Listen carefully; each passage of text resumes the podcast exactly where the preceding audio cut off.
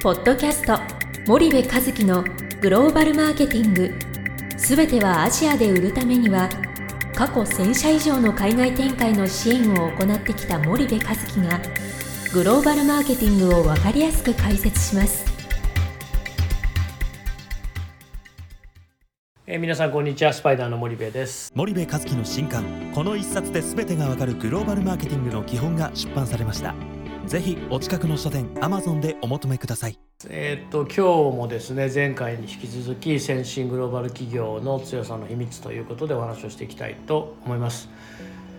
はいえーと、前回ですね、えー、まあ、3つぐらいありますねという話をしてでその1つ目の話をしたと思います、まあ、あの先駆者メリットを最大化するための早期の判断とか進出が、まあ、非常にうまいと新興国市場に関しても。で日本企業はどうしても出遅れ感がありますよねという話をして。でなぜこんなに早く決めれるの？という話で、まあ、彼らのその組織の中のマインドセットとして誰よりも早く動くっていうことが誰よりも早く失敗するっていうことにつながってそれが誰よりも早く早く学ぶということに結果としてつながるので、まあ、最終的には誰よりも早く成功するというこの好循環の仕組みを分かってるサイクルを分かってるので早く動くっていうことがまあ勝ちになるんだよと。一方で日本企業の場合は、まあ、早く動いて失敗したらどうなんだということで、えー、その敗者復活戦がなかなかしにくいその、えー、ミスを嫌うというねこういう、まあ、背景があるのでなかなか動けないので、まあ、石橋を叩いて叩いて叩きすぎて動けないから、まあ、NATO だと言って no action talk only と言って ASEAN 市場から揶揄されるというそんなお話をしたんですがまあ私が今まで過去先進いろんな先進グローバル企業にインタビューをする中で見えてきたものっていうのはまあこういう好循環の仕組みがまあ非常に、えー、理解されてるよねと。でその中でこの日本の失われた30年とかっていうあのまあ長きにわたる時間の中で、まあ、かつてのそのオールドエコノミーの時代って日本企業とはまあ、戦後急激な成長を遂げたんだけどもその後あのいわゆる戦い方が大きく変わってしまった、まあ、ガラケーからスマホに、え、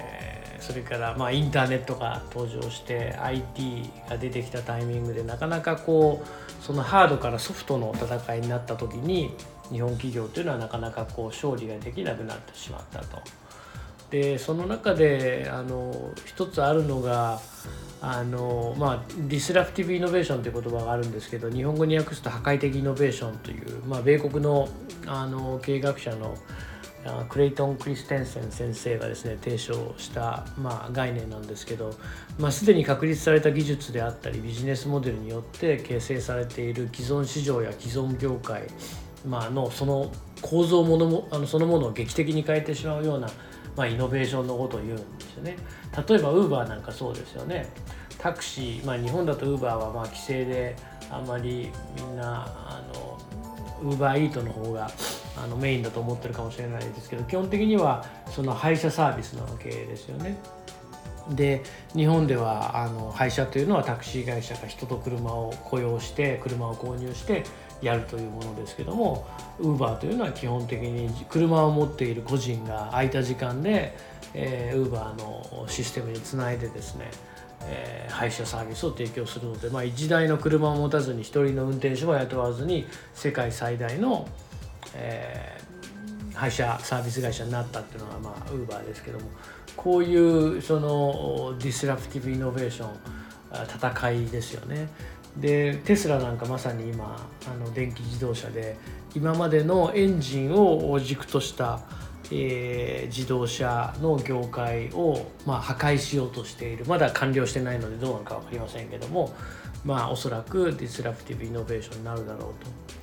でそう考えてみるとなかなか日本からこの disruptive innovation の類のようなものって出てこなくて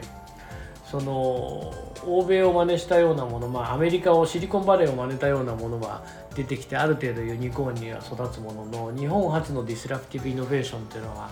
なかなかまあ出てきてなくて。でそう考えると過去どうなんだろうなっていうふうに考えた時にですねまあ、あのソニーのウォークマンなんかまさに disruptive innovation 今まで音楽って、えー、部屋の中で、えー、座って聴くそういう概念をまあ、音楽を持ち歩くってえー、そういう概念になって今の世界が広がってるわけですからあれはまさにディスラプティブイノベーションだったわけですよね。なので日本もディスラプティブイノベーションはあの生んできたし、えー、過去を埋めていると